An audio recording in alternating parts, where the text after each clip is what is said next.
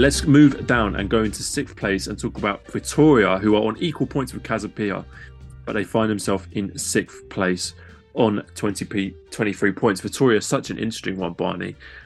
I mean, looking back to the conversations about them we were having before the league started about when they were selling all their best players and they were in financial trouble, and we were talking about whether they would be even in the top 10 or something like that. Well, they just always seem to find a way to do it. That top six spot for Vitoria just seems like what they were born to do because there they are again. They've managed to find the wins. They've been playing pretty well. Um, I've liked some of the, you know, I've liked some of the new players. Andre Silva looks good.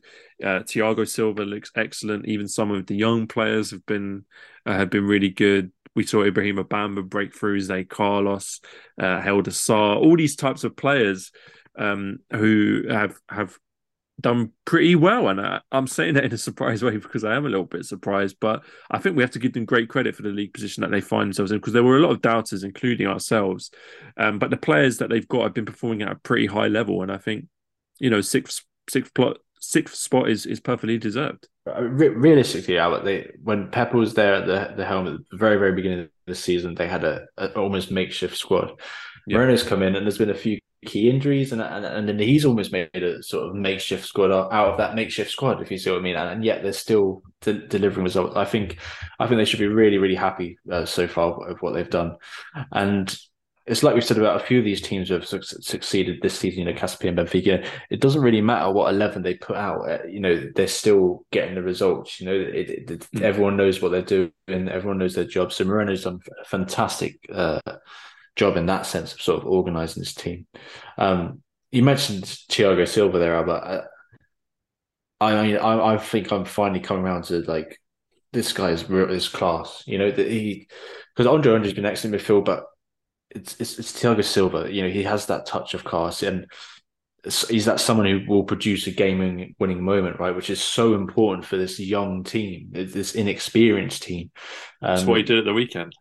well, he's exactly, mate, and and he's such a vital player, and and I think the defense deserves some credit. I've just written the ages down of some of those players: Amaro, Bamba, Freitas, all twenty, Zé Carlos twenty one, and then Villanueva's the the, the outlier on that. But you know, it's it's remarkable, really, that, that you know this team is is performing as well as they are. It is it is quite surprising, but as you say, they've got a number of players who are performing well, and I think we do need to credit the manager for that. Similarly to Braga, it's quite interesting how the kind of the the youth team manager steps up and, and does a good job with what seemed like a makeshift squad, but has really kind of galvanized them um, and made them made them look better. I think if you're talking about key players, you mentioned some of the defense there. Um, I'm tempted to say Mikel Villanueva's been their best defender, but I think you've yeah. got to give it to Andre Amaro perhaps as well, who the young kid who's also taken on a lot of responsibility. That's a good partnership that's that's blossoming there. I think Miguel Maga was really unlucky to get that injury uh, quite early into the season because he was flying and he looked excellent mm. at right back at such a young age. So it's a really good young squad, as you say, and and and, and a lot of positives. Um, I don't think I would even consider there to be too many negatives for Vitoria because I think a top six spot, considering the sales and players that they had, considering what their expectations really are for that team, I suppose the only thing you could say is that they'll look at, at a club like Casa Pia and they'll think they deserve to be above them and, and perhaps that's a team that they should be targeting if they're going to set themselves high standards for the season. They shouldn't let a newly promoted team finish above them. But in the grand scheme of things, I think 23 points after 13 games and an opportunity to get into the top five is is very good going for for Vitoria. Well, I, I, have got a negative for you, and it's, okay. it's quite fun. Well, they've got the worst discipline record in the league, right? But isn't that just down to um, Alfa Semedo? He's now gone. but he left at the end of the, he left at the end of the transfer window, and he still managed to get two yellow, two red cards. yeah, he, that's what skewed it for them. That's why they got the worst record. let's talk about an interesting club, Barney, and let's talk about Portimonense in seventh. Now, Portimonense is seventh on 19 points, which is obviously a good league position, but let's be fair, they're they're only two points above Boavista in 11th, so it's a little bit of a false position, that seventh spot. But again, for me, Portimonense is a club that's kind of gone under the radar, and I don't really remember them being exceptional, and yet they find themselves with a very healthy points tally. I wonder if you've spent more time watching them than me, perhaps, and, and can can speak on why they are where they are because I've watched Portimonense a couple of times. I think they lost both times, so I'm starting to wonder where this points total has really come from. Obviously, we know that the mid-table in the Premier League is very congested, so it doesn't take much to go from really seventh down to thirteenth. But I would say it. I'm surprised that Portimonense find himself in seventh place, and maybe you've got some some positives to talk to me about it's something that Portman's I feel do quite a lot, and it's like you say, sort of go on the radar and, and get a few just subtle wins. You know that that because they they they've only drawn one game this season, I think, in the league, and and, and I think that's perhaps a difference to maybe previous seasons, but I, th- I think there's a lot of the same old stories with Portsmouth. I think you know as, all the excitement around Yago Cariello at the beginning of the season. You know they, they are still they're still lacking a consistent goal scorer. Um, mm-hmm. you know the, the, top goal scorer is Welinton Junior um, with three, and and, and Diago's second with two, and, and after that everyone else has got one goal. So yeah, they, they are missing that that sort of player. But I think what Paulo Sergio has done is built a solid defense. You know, and uh, a midfield who who will protect that defense as well. I, have I really like the signing of Mohamed Diaby, who they signed from Paços de Ferreira, because he was never given an opportunity, but but now he, you know we're really seeing his what he can offer to a team, you know, and and he is playing that defensive midfield role uh, really really well, and it just allows players like Fahd Moufi and Seck to get that bit more forward. Um, and then Filipe Relvas and Pedro have formed a really nice partnership as well. So I think that that's really helped them this season. I mean, we have got sort of address their, their recent form, which is you know three losses and a draw in mm. their last in their last five, which which you know not great could be a sign of you know we've we've seen this them go through a really long bad uh, periods of, of, of form in the past, so we'll have to see. But I don't know, I, it's it seems to be the same old Portimonense thing. You know, a couple of exciting players, and then there's a few uh, more sort of workhorse like you know real trustworthy players in that squad mm. who who carry them through. Do you know what, Barney? I I think we need to give a lot of credit to the manager Paulo Sergio, who I think is. I don't know whether underrated is the right word, but I think underappreciated for the work that he does.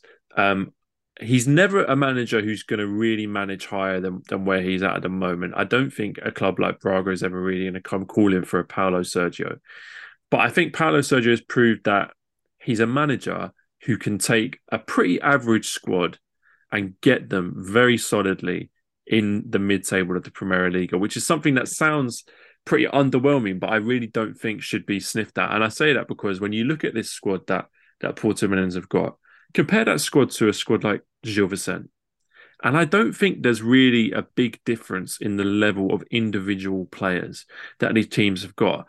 But they've obviously having very, very different seasons. And I think a big part of that is down to paulo Sergio, who's a very experienced manager, not the most exciting manager in the world, but knows how to get points on the table and knows how to keep his teams safe. Obviously, he had a bit of a dip at the end of last season where they kind of found themselves down near the bottom of the table, but they'd had a great start to the season, which which managed to save them. And I think they've had a good start to this season, and I can't really see them getting dragged into a relegation battle. Um, I want to talk about positives for Barney. I would say one positive we've not really talked about is the goalkeeper Kosuke Nakamura, who was at the club when Samuel Portugal was at the club and obviously didn't get a look in because Samuel Portugal, let's face it, was one of the most talented goalkeepers in the league. He's now gone to Porto, and they haven't really needed to source an outside replacement because I think Nakamura has, has stepped up and done a really good job. Uh, been one of the more impressive goalkeepers in the league for me. I think continues to make excellent saves. And you talk about forwards who are inconsistent. I still have such high hopes. I'm not sure if the listeners will remember uh, for Ricardo Matos, who mm. joined Portimonense from Olhanense. I think it was last January, a year ago, and had a good he had some incredible goal scoring record for Olhanense. Like he'd scored more than one goal a game for them that season. And Portimonense took a chance on him. He scored, I think, one or two in his first few appearances for Porto Portimonense and then got a really serious injury and is now coming back from that injury and scored uh, for Portimonense. So uh, he's looking good. I'm laughing a little bit, Barney, because I think Porto Portimonense in many ways sum up um, these mid-table Portuguese sides so well there's not mm. really a standout player amongst them. There's not really uh, much going for them, but there's a lot of hard work and there's a lot of organisation, and and and that's seen them through pretty well, I think. So um, I'll give I'll give Portimonense a little bit of credit uh, and say they deserve to be what they are. Um, should we talk about Chaves, Barney? And I think Chaves have been unfairly overlooked uh, because Casa Pia have really stolen the limelight in terms of newly promoted clubs in the Primeira Liga. But Chaves themselves are having a really good season as they sit in eighth place uh, with 19 points. That's equal to Portimonense in seventh. Obviously, Chaves, as you mentioned, got one over on their newly promoted rivals, Casa Pia, uh, last week at the weekend when they won 2 1. And they've had famous wins such as beating Sporting 2 0 in the Alvalade. So they've had a really excellent season. And I think we thought they might be the most successful newly promoted team of the three when they came up. Um, and they've done pretty well. They've they've they've won important games, they've put in solid performances, and I think they look perfectly comfortable at this level. Yeah, and you were sort of just talking there about Portimonense and how they're sort of a classic mid-table side with with no stand-up players. The difference with Chaves how is that they, they this they've got a stand-up player, haven't they? In, in João Teixeira. Yeah. I mean, was it two goals, three assists? I mean, he's been really good, and and a, you know some some key key performances in key games. But I think you know, as you were sort of alluding to there, it's maybe that's too harsh to sort of pin it down on one player because they have been really really good. I've really enjoyed their defense actually, and and sort of um, unlike Casa Pia who've got experienced players and age, they've sort of um, went with experienced players in this league and Steven Vitória and Nelson Monte, and mm. I think that that has really that has paid off. It's and it's allowed the, the wing backs like Bruno Langa and um, João who have been fantastic, you know, at, at, getting forward and attacking. It's allowed them to do that, which is a, a real key part in, in, in the way that Chaves play. I think perhaps a better striker and they could be even higher potentially. I think mm. Hector Hernandez is the Spanish forward has done all right, but otherwise I think you know that, that that's perhaps an area of the pitch that, that, that they could improve on. It would do to be fair, he's got the five goals, so uh, so you know he's he's not he's not un, perhaps underperforming, but yeah, I think it's. I think you're right to compare them to Casa Pia and sort of say, look, this is this is another promoted team doing fantastically well, and uh, and really impressed me. Yeah, I, I, will just echo your um your your praise for Steven Vitória. I think I'm really enjoying this Steven Vitória renaissance, shall we say, from a player who looked decent for Moreirense, but ultimately got relegated in a disappointing season to now being a rock at the back for Chaves and and and and having success. I'm I'm really pleased for him because he's a player I always liked, and he's going off to the World Cup of Canada. So we wish him uh, the best of luck. Well, I want to talk about a team that I'm really, really keen to discuss uh, down in ninth place. But again, 19 points, equal points with Portimonense in seventh. And that's, of course, Arouca. Arouca, a team that I feel like have been written off for two seasons in a row now. We wrote them off when they were promoted. We thought they didn't have enough to survive, and they did. They just survived by the skin of their teeth on I think it was the second to last game of the season. It was really incredible. And this season, when again I don't think we expected anything remarkable from them at all. Well, credit to them. They're in ninth place. They've had some very good wins. They got a lot more points than they had this time last season. And they're starting to look like a really solid little club, Barney. A famous win against Sporting, of course, recently uh, will have been the icing of the cake of the season so far. But listen, I'm full of praise for Arouca at the moment. I think they've been they've been really good, and, and I think they've you know they've they've had some great success. I, I, think back to our first ever Monday night football where we did uh, Arouca versus Famalicão, and they managed to put four goals past a team that has been uh, traditionally pretty solid in this league. So they're they're starting to to show that not only can they survive in this league, but they can compete as well. I, I think that the, the real thing for me out with uh, Arouca is their their recruitment. I think has just been what's set them up so well this season. Every single player that they brought in was either a loan or free signing, so they haven't spent a penny. But it's those players that have made a huge difference. I mean, defensively, Pugu's been at, at, the back with João Basso, uh, really like fantastic. Arruabarrena as well, the keeper, he came in on the free. They that's really set them up well. That defensive improvements, and I'll include Tiago Esgaio, that who I, I, really really rate, and I think that that's that's set them up really well. I think um, you know, this play. I, I feel like uh, Rafa Mujica, the, the, the Spanish striker as well, deserves a lot of credit for some of his performances. He's, he's led the line well. I think it shows uh, it shows some of these other clubs who, who are struggling this season. You know what you can do. You can put together smart teams, and maybe it's just one of those things that happens every now and again, where a manager like Armando Evangelista just gets it right and bring, it brings in the right players to play his his style of football, and it all clicks into place because that's what it sort of feels like with Arouca. It just feels like uh, you know it's it's it's all come together at the right time. Absolutely, and, and I will echo your praise for David Simão. Um, and I think the defensive partnership of Jerome Opoku and Joao Basso has just been phenomenal. One of the best centre back partnerships uh, in the league. You know, for a partnership of two players who just have been really solid. Joao Basso very experienced and stepping up and being a leader in the team. For me, the best player in the team, and I think, you know, a credit to the to the side. And then Jerome Opoku, we've got to give a big shout out to Jerome Opoku because he's a young English kid who's moved to a new country and has been pretty much straight away given such a key role at centre back, you know, starting centre back in that team. And I think he's really risen to the challenge and is looking more and more solid uh, with every game that goes past. So a credit to those two defenders and, you know, a credit to the whole team really, because like you say, it's, it's a, it's a league position I think a lot of people didn't expect them to be in, but I think one that they uh, they thoroughly deserve. Um, let's go on to Rio Ave Barney, 10th place. Now, I predicted that Rio Ave would be the team to watch. I thought they had the makings of a surprise team. And in many ways, they've been good surprises. You know, they beat Porto. Uh, they've had some good wins. I think uh, Boateng's been good. Aziz has been good. They've had good players who, who, who've scored some goals, but it's not quite materialized into uh, an incredible league position. They're in 10th place, pretty much bang in the middle on 18 points. A very, very commendable season so far. They could be happy with the points total that they've got. They can be happy with um, the wins that they've got. Um, if slightly a little unremarkable, do you think that's a bit harsh? It's it's it's hard to say so because considering the size of the club compared to the other two promoted teams that have come up, you know, we perhaps were sort of uh, they, we thought these might have had the best chance of, of, of, having a real, real successful season. I think that Albert, I think the thing we've got to appreciate with Ave is that you know securing safety is is the key, right? And, and I think they've shown enough of to me that they'll they'll probably do that this season. That's, that's the most important thing for a club who's just gone down and, and come straight back up is, is not to not to for that to happen again.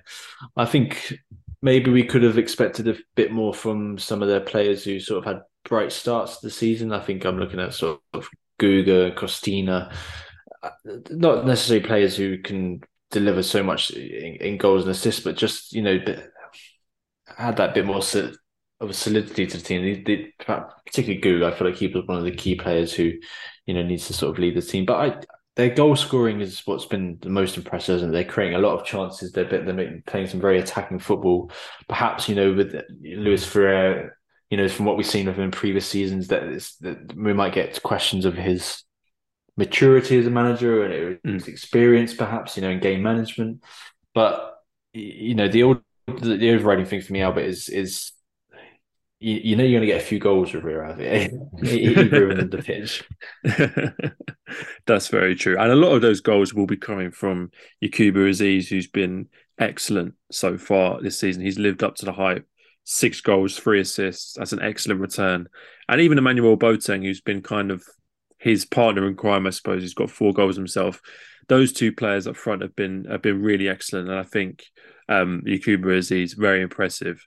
I think in general, I, I really I'm a, I'm a fan of of, of Rio Ave and, and how Luis Freire's not only got them playing, but got them looking very comfortable in the Premier League. I think the way he went about getting them promoted last season was very professional, and I think professional is how I would describe Rio Ave season. Rio Ave so far this season. I think they've been very competent, and like I said, while it has perhaps been a little bit unremarkable, perhaps it's not been a fairy tale first season in the Premier League. I don't think that's necessarily a negative because Rio Ave under Luis Freire don't look to me like a team who are going to have big ups and downs. They look like a team who are probably going to be slowly on the rise at a steady pace uh, in a very professional way. So this season, I'm sure they'll be comfortable in survival. And I think it's a team that, if they keep hold of Luis Freire and keep hold of some of these key players, I think perhaps over the next two or three seasons, we could start seeing them move further up the table. I think that's a really key point you made there about the fact that they're they're probably on a, a slow rise rather than having ups and downs. Whereas pre, uh, clubs above them, like say Portimonense or even Chaves and Arouca, we might see them fluctuate a bit. Whereas I feel like Rio Ave sort of yeah be that more consistent. Well, we've been broadly positive about the the mid table teams so far, but I feel like a negative is coming up, Barney, as we move down to 11th place to talk about Boavista, who are in 11th, as I just said, on 17 points.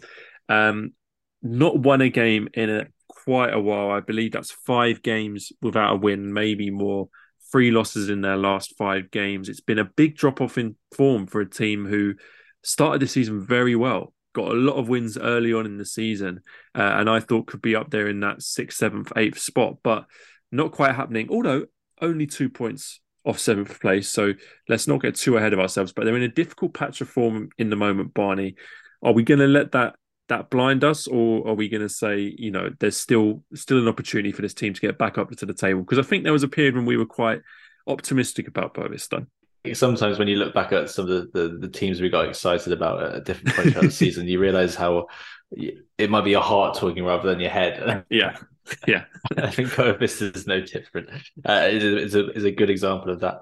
I mean, look, I think I think that the, the thing that we sort of maybe let get away from us is, is is the quality of squad. I think the, the reason we were so excited about them at the beginning of the season was because Petit had had got these rather unremarkable players performing remarkably. Uh, uh, and you know, there's still good talent there. Gaius Makouta, we're, we're, big fans of, and of course Kenji Gorré, who you know we are real decent players in this league. But you know, when you look at the rest of the squad, that's where you start to see the the cracks. And I think it's it's hard to sort of work out exactly. Their, their trajectory, I guess, Albert, because it, it has been so hit and miss on occasions, and I think securing safety is obviously their their their prime concern now, and and I'd like to think they've got they've got the squad to do that. But yeah, it's it's it's been hard to sort of understand uh, this uh, this season and and where they where they might end up. Yeah, I think I think inconsistency is is a problem for for Boavista. I think they've got one or two standout players. That for me would be Kenji Gorré and Gaius Makouta. Other than that, they've got players who whose form seems to fluctuate, and, and and that for me is a problem. But I suppose you kind of have to be fair and say, you know, there's a reason that these players are playing for Boavista and, and not for one of the top clubs. You know, it's because they've got a lot of players who've got ability but but struggle with consistency. I'm thinking about Yusufa and G, Reggie Cannon, Yusupha Njie, and G as those kind of players who, you know, perhaps can catch the eye on a good game, but then those good games don't really come round often enough which is a bit of a shame. So it's obviously a very difficult patch of form at the moment, but it hasn't quite extended to um, crisis point yet, you know, where we're talking about them really struggling for wins and, and, and getting to the bottom of the table. Um, the breaks coming, would you say a good time or a bad time? Because for a team on really bad form, maybe they'd be keen to to get back on the pitch to try and put it right. But then maybe a break's good for them. You know, they can they can reset and, and, and come back and, and get out of the rut on the other side of the new year. But I think Petit so far this season is sort of we've seen him getting to know some of these players, you know, who have worked ways we see. I think Martin Tavares stands out. You know, I know he's injured and actually he's, he's not expected back until January. So actually, you know, that that's good for him and able to recuperate and, and and try and get back in the team as quickly as possible because he was starting to show glimpses of being a really good young striker, just 19 mm. years old. And then there's players like Massa as well, the, the Japanese player that I think has, has got a little bit more to offer. So yeah, I think Petit, this will be good for him. You know, he'll have a better understanding of his squad. He'll know what hopefully know his um you know what what areas he might need to improve or, or, or what what style of play that would bring out the best in these players. Um, so yeah, I think it's a, it's a good time for them to have the break. Oh, I did just want to uh, credit Pedro Malheiro, the the young right wing back, 21 years old, from who getting into the Portuguese under 21 squad. I think I think that's a is a great move for him because he's a you know uh, it's it's really hard not to focus on Reggie Cannon as, sort of that sort of defender, that right defender for Boavista and, and his story. But Pedro Malheiro has sort of come into this team and, and he's been he's been a really solid right wing back, I think. So yeah, congratulations to him for making it to the national team. Let's talk about another team I think will be disappointed in their league position uh, in Estoril in 12th, 16th points. So one behind Boavista, three points behind Portimonense in seventh. Um, interesting season again, similar to what I was saying about Rio, Rio Barney, Estoril, a team that a lot of people predicted could be a surprise package. We thought that a lot of the signs were looking good. They had a good young squad. Um, they had a manager in Verissimo who was who was used to managing young players, um, but it's not quite got up and running yet. I think um, there's been good there's been good moments. I think Tiago Gouveia has been been a good player, and they've had they've had decent wins, but it's not quite what I expected. Although similar to Boavista, to be honest, still not a disaster. Um, you know, no need to really worry yet. And there's an opportunity to move up the board as they're only a few points behind those teams above them, but just not quite what we'd hoped it might be for Estoril so far.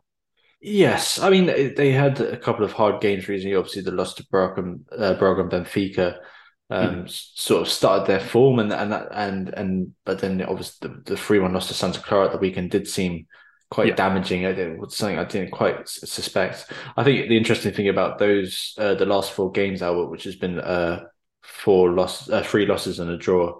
Um, Thiago Guedes only played eighty two minutes, one game with those. So I think because he, he was he's such a key player to them, and, and, and yeah. they need him firing. To, you know, he's he's creating goals, he's getting goals. Um, so getting him back into the team quickly will help, and and obviously this break will allow him to come back um, from whatever was keeping him out of the team in the first place. I think Uh, this is the problem with this sort of area of the table, isn't it? It's, it's just a few points and suddenly it's completely transformed, isn't it? It's a couple yeah. of wins on the, on the, bounce, and I think Estoril Praia have, have, got that in them to, to pull it off at, at any point, depending on their their run of games. But yeah, after such a blistering start and with some of the football we were seeing, it does feel it, does fill me with a little bit of shock as, as to why they're they're so low down because you know um Verissimo really had them playing some really exciting football at the moment.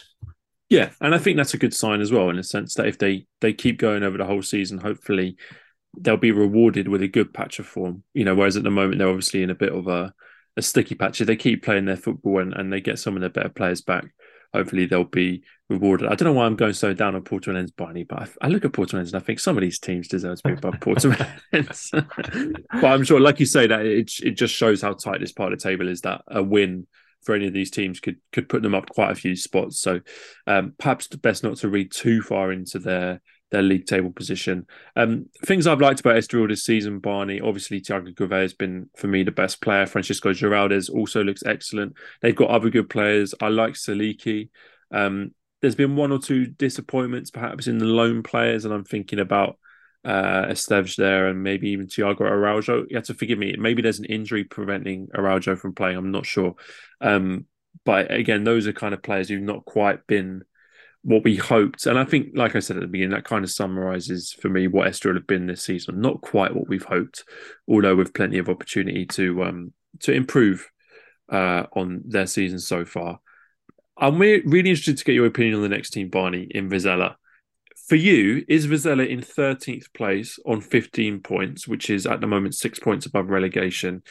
Is that a good achievement or an underachievement for you, Barney? For me, it's really hard to say. I think as as as good as they were last season, I really feel like their their the squad situation is is really tough. Mm. I hmm. think, it, particularly in the attacking areas, right? That's that that's their biggest thing is that they're they're not scoring goals, um, and and you think of their their style of play that Cassiano last season, right? A, a huge player for them. Uh, Schettine as well as another striker, but Cassiano just it, it just sticks in my head as being Vizela, right? With some kicking the ball upfield down the channels and him getting that touch and, and bringing other players into play, and, and, and that's what that's how they they get they get their chances. And there's just been there's none of that. There's not really a player in that team who can do it. The only one who's sort of just emerged on the scene is um, this young young Nigerian striker Tim, who was playing for their under twenty three team.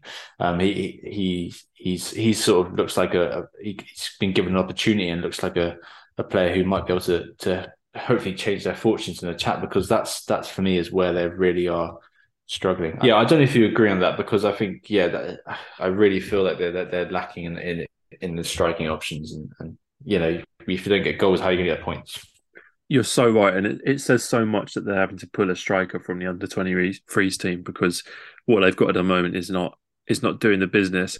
I mean, Schettine and Cassiano last season might not have got tons of goals, but I think they're a world apart from Osmajic and I, I forget the other guy's name who plays up front for for Vizela at times, but clearly not made much of an impact. I remember Osmajic scored against Benfica on his debut, and I thought, here we go. You know, this guy might be yeah. might be a handful. Not really been been a handful since then. He's not really done much. So they're struggling up front, but there's still a core of good players there. They've still got Kiko Bondoso, they've still got Samu, they've still got a lot of players that did well for them last season. So the reason I asked you that question at the beginning of this this segment, Barney, about whether their league position, whether being 13th at this stage of the season is is a overachievement or an underachievement is because I think it's so easy to forget that Vizela are not a big club and yeah. they're not a club with a big budget and they're not a club with a great squad. And I think we sometimes fall into this trap with Vizela of thinking of them as this team who've risen through the leagues with this exciting football and expecting them to make a big impact in the Premier League. But I think that's just not a reality for cl- a club of their size. It's a possibility. You know, we see small clubs do it. We've seen Casa Pia do it this season, but it's not a given. So it shouldn't be seen as a negative that they're surviving. They survived last season. I think that's all you could ask for them. And they look like they're going to survive this season. Touch wood if they keep going the way that they're going. So I think for me with Vizela, the thing is always about not expecting too much, even when we know that they've got the the capacity to play great football and, and, and to get great results. But I always remind myself that this is quite a small team with a small budget and and and and surviving in this league for them, to be honest, is is pretty much uh, as good as they can hope for. Well, look, let's go into the part of the table where I think it's going to be pretty heavy on the the negatives and the disappointments. And one of the teams, of course, that we have to talk about is Santa Clara, who sit in 14th place. They're on 13 points. It was a big three points for them, to be fair to them, against Estoril on Monday night. Uh, because they've been really needing wins. They've been struggling down at the lower end of the table. They've been struggling for goals. They've been struggling for points. Um, it's been really difficult and it's been tough. But two wins in the last five games is good. That's pushed them up the table. They're looking a little bit healthier now, obviously. Um, but I think there's still reasons to be worried. Although there's been moments of brilliance, you know, there's been moments from some of their new players. I'm thinking of players like Victor Bobsin when he joined, uh, who looked so good. And, and and there's been some of these new signings that they made that have shown great moments. But am I right in saying, Barney, that we were talking about them at the beginning of the season and they were the team who'd made the most signings? So perhaps it was always going to be difficult to to settle all those players in and and and get that that sense of of continuity and consistency, but they're quite a long way off it at the moment in terms of finding that consistency, finding that rhythm. Although, as I said, two wins in the last four games, maybe that's a sign that that they're turning a corner. Yeah, I, I really think it is, Albert. I think they are starting to show a bit of um, a bit of consistency. You know, it, it, not just in the the, the way they're playing, but the lineups as well. We're seeing that the same old players and the same players coming in. Um, yeah, so I think I think they're there's an interesting little Brazilian attack forming uh, there. You know, you got Matheus Babi, you've got um, Gabriel Silva, who are both, particularly Gabriel Silva. I mean, he looked really exciting. You know, just 20 years old, he looks a, a hell of a dribbler. So I think, you know, that that's that's that that's the seed. I think that that's the route Mario Silva's going down. I think because you know he's got he's got these players. He's, he's seen them, seen them on the training ground for a, few months now, and, he, he, knows what he's, he can work with. So I think that's that's building. I think another thing to sort of highlight as well is Kennedy Boateng and, and, and the defense because Boateng's been massive for them, and he's got some big goals in, in recent weeks as well to, to help him get get vital points. And and he just needs to, you know, that that stability needs to come from him and Sagna. And, and, and if these players are stepping up and, and, performing, you know, Sana as well, the other centre back, then that's really going to help them. And so I, I'm I'm excited. I feel like that this is going to be a team on the up, and and it's just taken Mario Silva a bit of time to work out his team. Perhaps then, in contrast to Boavista, Santa Clara will be disappointed at the break coming at this point if they were just mm. coming into good form. But I agree with you. Kennedy Boateng was was excellent last season, and, and in him they have a centre back that they can really build something around. And uh, the, the, the talent in that squad that we've seen, perhaps in flashes from those new signings, from those particularly those signings from Brazil, should fill them with confidence. And you know, it's like I said earlier on, you know, there's not actually that much difference in individual quality between a lot of these teams from seventh down to you know 14th, 15th place. So they should take confidence from that if they if they can get some kind of form going and get some consistency going, then I do believe, like you, that, that Santa Clara is a team that can that can move up the table with just a little bit of improvement in in in performance. Would you say the same thing about Famalicão and Barney? Obviously, Famalicão in fifteenth place on eleven points. They've struggled this season. They they've just gone back to João Pedro Sousa, the new manager. We saw them get uh, a good result when he joined, but since then uh, have struggled for for points. It's three losses and a draw in their last five games, with that one win being João Pedro Sousa's first game back in charge. Eleven points, two points of the relegation playoff, and five points above relegation. It goes without saying that this is a, a disappointing season, but was it something you expected? Is it something that you can see changing with the personnel that they've got? I always pin a lot on Ivan Jaime I think him coming back will really help the team. I know I said that on the the Monday Night Football we did recently, but uh, but he had a stinker and came off at half time, didn't he? But I think you know that that you know, he got the goal against Sporting at the weekend. I think that you know he, he's he's absolutely vital uh, because they have that they haven't had any creativity in that mid, midfield all season really is what I'd say. And so I, I I had liked how the defense had developed. You know, with Penetra playing right back, I think that was a sort of strong that was a strong backline forming, you know, for Kelly in there as well. And, and I, I, did see glimpses of hope.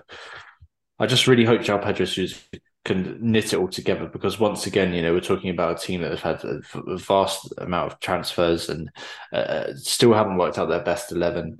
It'll be very interesting to see what he what he comes out with after the after the break to sort of you know what what team he settles on because they're you know they're they're still good. There's good young players in there, and but the only thing I'll sort of caveat what this whole conversation about is that I, I'm starting to become, I'm starting to think that the the, the Famalicão gamble isn't going to pay off this season, and I think there's too many players, there's too many young players. I feel like the squad's got that little bit younger, um, a little bit more inexperienced. You know, Francisco Moura, known for Braga, at the beginning of the season, I felt like we thought that was a really good, exciting signing to make. But I think the reality is we're seeing, you know, it's it's not the it's not the type of player they need. You know what I mean? They they, they need someone with that bit more experience.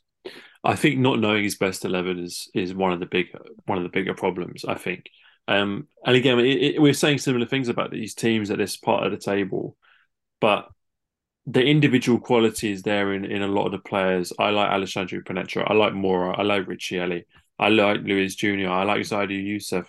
Um, you know, there's a lot of players in this team that that I like. Ivo Rodrigues, even Jaime. You know, there's talent there, but they just seem to struggle to to to make it work, to have that cohesion, and and and that will be João Pedro Sousa's biggest challenge in the second part of the season is is finding that cohesion. We've spoken at length before about Famalicão's kind of scattergun approach to to transfers in the past, and, and how it's almost like throwing a lot of stuff at the wall and seeing what sticks. I think the danger for them this season is not enough of it sticking, which seems to be the problem that they're having at the moment, where not enough of it is is is turning into results, turning into goals, and and benefiting the team, which is um, a bit of a shame. But I do worry about them. I, and and the thing is, when you say that, I don't even know if they can then dip into the January transfer market. I don't even know if that's the answer. I don't think Famalicão's solution comes from transfers, although reinforcements in the right place would, would be fine. I think it comes from working with the team and and in a way that should be a, a positive because I think they've got João Pedro Sousa there, a manager who has succeeded with this club in the past, who knows the club, and I think will be committed to making that happen. And I think is a good coach. So that for me would be a positive, and um, I think that could be the thing that that stops them really being sucked in to a relegation battle if they can just find that bit of cohesiveness we're down into the bottom three, Barney, and we've got to talk about. Am I right in saying the most disappointing team this season in Gil Vicente? The joint worst form in the league at the moment. They've lost their last five games. They're on nine points. They sacked manager Ivo Vieira, and they look set to appoint uh, a young manager who I believe was Andre Villas-Boas's assistant at one of his clubs recently, who's never been a manager before. So it's an interesting appointment. At least they're not going down the Lito Vidigal route. Um, it didn't work for Ivo Vieira. Will it work for the new guy? We don't know. Um, there's a lot of good players in that team. And I have to say, Gil Vicente the team that have really stumped me the most because if, again, excuse me, I'm going to go back to um, I'm going to go back to Porto Portimonense, it might seem a bit harsh, but if a team like Porto Portimonense can put six wins together this season, why is it that Gil Vicente are only able to to win two games and they've lost eight? When I don't think there's big differences in the squad in terms of individual quality. I think there's great players in that team. A lot of the same players that achieved such great things for them last season. So there's big, big issues at Gil Vicente, and I'm not sure I know what they are. To be totally honest with you. Well, I I, I watched them against Benfica at the weekend, uh, and I think that was because I, I feel like it's really hard to to know what to go from with, with this Gil Vicente team. You know, the, the, I think Ivan Vieira just I didn't really understand what sort what he was trying to do, and so I was I was really hoping to if I could see anything in that Benfica game that that might give me hope, right? And there were moments that they they were playing some decent football, and it just you know in the second half, I felt they started to get their their moves together, started attacking well. You know, Carrasco was getting up the right hand side and overlapping and offering that width, but it's you know it's the players they brought on. At one point, they were playing with Fran Navarro, uh, Jean, uh, and Ali Alipour as their as their attack, right? And all, in my opinion, that were central strikers, and, it just wasn't working. And then now you look at the, they've scored um, eleven goals this season. Eight have been scored by Fran Navarro, one by Bousselli, one by Alipour, one by Murillo. So like, they need need goals, and I, I don't know how scared to be because I don't think they've got the squad. I think I think that I think they're perhaps still trying to play away, you know, where you, you can imagine a a Samuel Lino out on that wing, but they don't have the, the quality in the wing players to to play that style of football. So you, you need to go through the middle, and then you know who do you have in the middle? You don't have Pedrinho, you, you're lost. And I think there's just a there's just a shell of a team there, and, and, and not. I don't think anybody knows what to do. So it will be very interesting to see if the what the what's the manager's name, Kuna, what he can do uh, with this squad because I I I'm really really scared him they've got a whiff of the Rio Ave from two seasons ago about them, haven't they? That team that's just in free fall, and you just know that they're not going to be able to stop it, and you're just kind of watching, and it's a little bit scary, but you know, it's it, it's sad, and and obviously it's it's a bizarre thing to be saying about a team we had such high hopes for, but their aim this season really has to be survival. So, like you, good luck to the new manager and and and the players, but there's a big old job to do at that club. Um, and the only thing I would say to our listeners is keep an eye on Gil Vicente. I used to say that last season because they were playing so well. Now I'm saying it because you just don't know what's going to happen for them this season, and it's a it's a fascinating one to keep an eye on, even if it is a little bit grim at the moment. Well, look, we've got two more clubs to do, Barney, and everyone knows what two clubs they are as we deal with two teams in the relegation zone. But two teams who, in the last five games, have almost gone on quite different paths. So let's talk about Maritimo first, because five games ago, both these teams only had two points and looked equally as bad as each other. Then what happened? Maritimo played Paços de Ferreira and won 1 0 to get their first win of the season. They're now on six points. So they've managed to get four points since then. They're four points above de Ferreira and only three points behind Gil Vicente. Do we owe an apology to Joao Henriques, Barney? And should we start giving him some credit for the turnaround in form that, that Maritimo have, have shown? Uh, I, I think we do. I think we do. Because I, I, I tell you what, the thing that I've most impressed is uh, I feel like he's made the defense better, right? Uh, and and and what's been evident talking about some of these other teams in and around this area is is that's what you really need to do if, if you know you need to get serious and, and, sort sort out the issues at the back and then and then then move forward try and get goals. And it it's a pragmatic way and it's it's it's I think it's working. I think it's they're going in the right direction. So I agree I think we do need to we do owe Joao Henriques a, a, an apology. Well look, I think the thing is we always didn't like Joao Henriques because we just thought he was this attritional coach who kind of didn't get the best out of his best players and sort of was was grinding out results. But then I think the, the, the thing that we forgot was that that that that works for teams in in relegation battles who need to survive. He's a coach who can do well in survival mode. It's really interesting that in their last five games, all six of their points this season have come from their last five games. Yeah. So that's a good sign. They've got six points from five games. If they can get six points every five games for the rest of the season, they'll finish this season on something like 36 points. So that's a very very healthy league return. So it's good signs for them. And I have to say that game against Paços Ferreira, the the the derby that I dubbed it of the of the relegation battle teams, was such an important game, and I think it showed that Maritimo have the fight to at least give this a go. It's going to be a tough ask because, well, they're five points away from safety and, and three points away from the relegation playoff.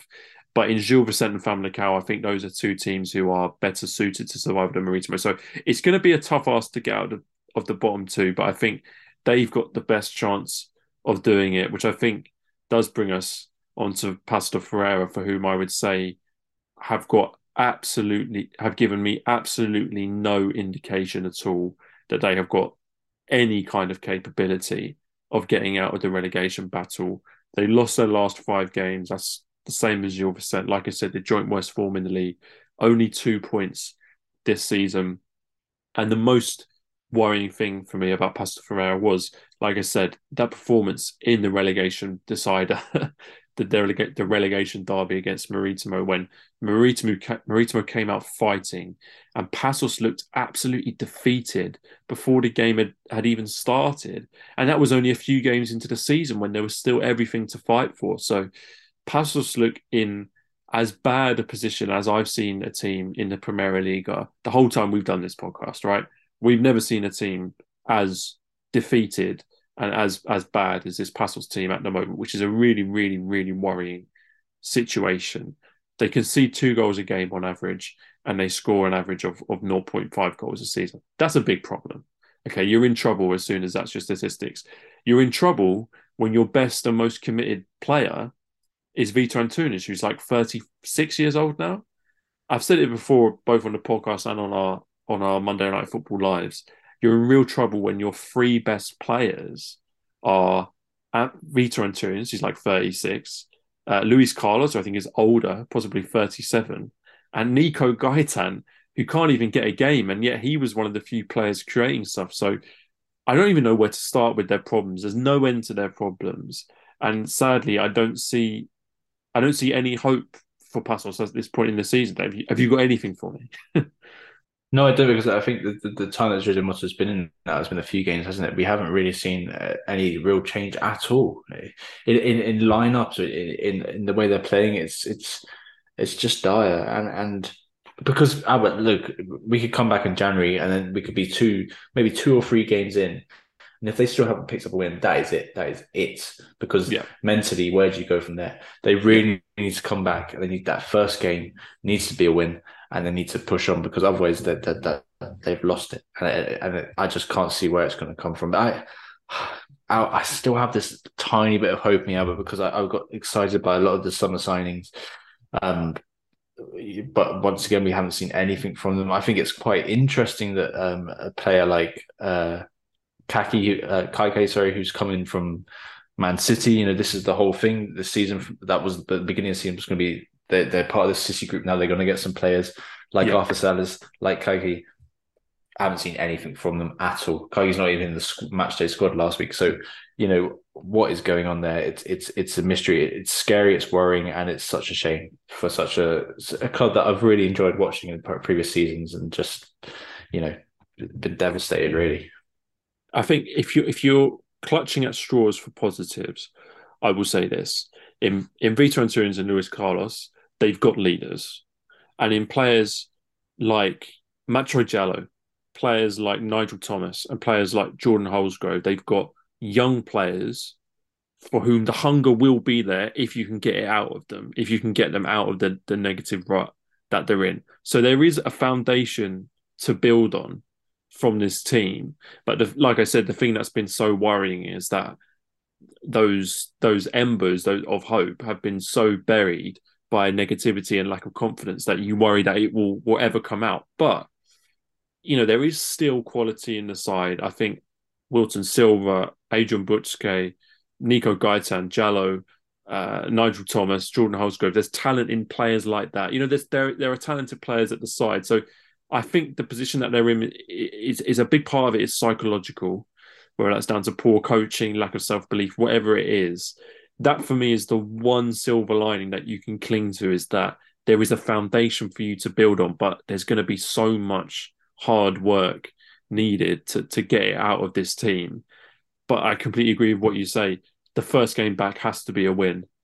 And if they get that win, suddenly, you know, you're only looking at a couple of wins to start putting points on the board and getting closer to survival. You know, six points puts them on eighth and makes them look a little bit healthier. You know, they're closer to survival then. It doesn't make survival seem impossible. And I think that's what they need to do. They need to give themselves the hope and they need to give themselves just the, the possibility of believing that they can survive. Uh, and I think if they don't do that quickly, like you, then it could all be over, could be all over very soon.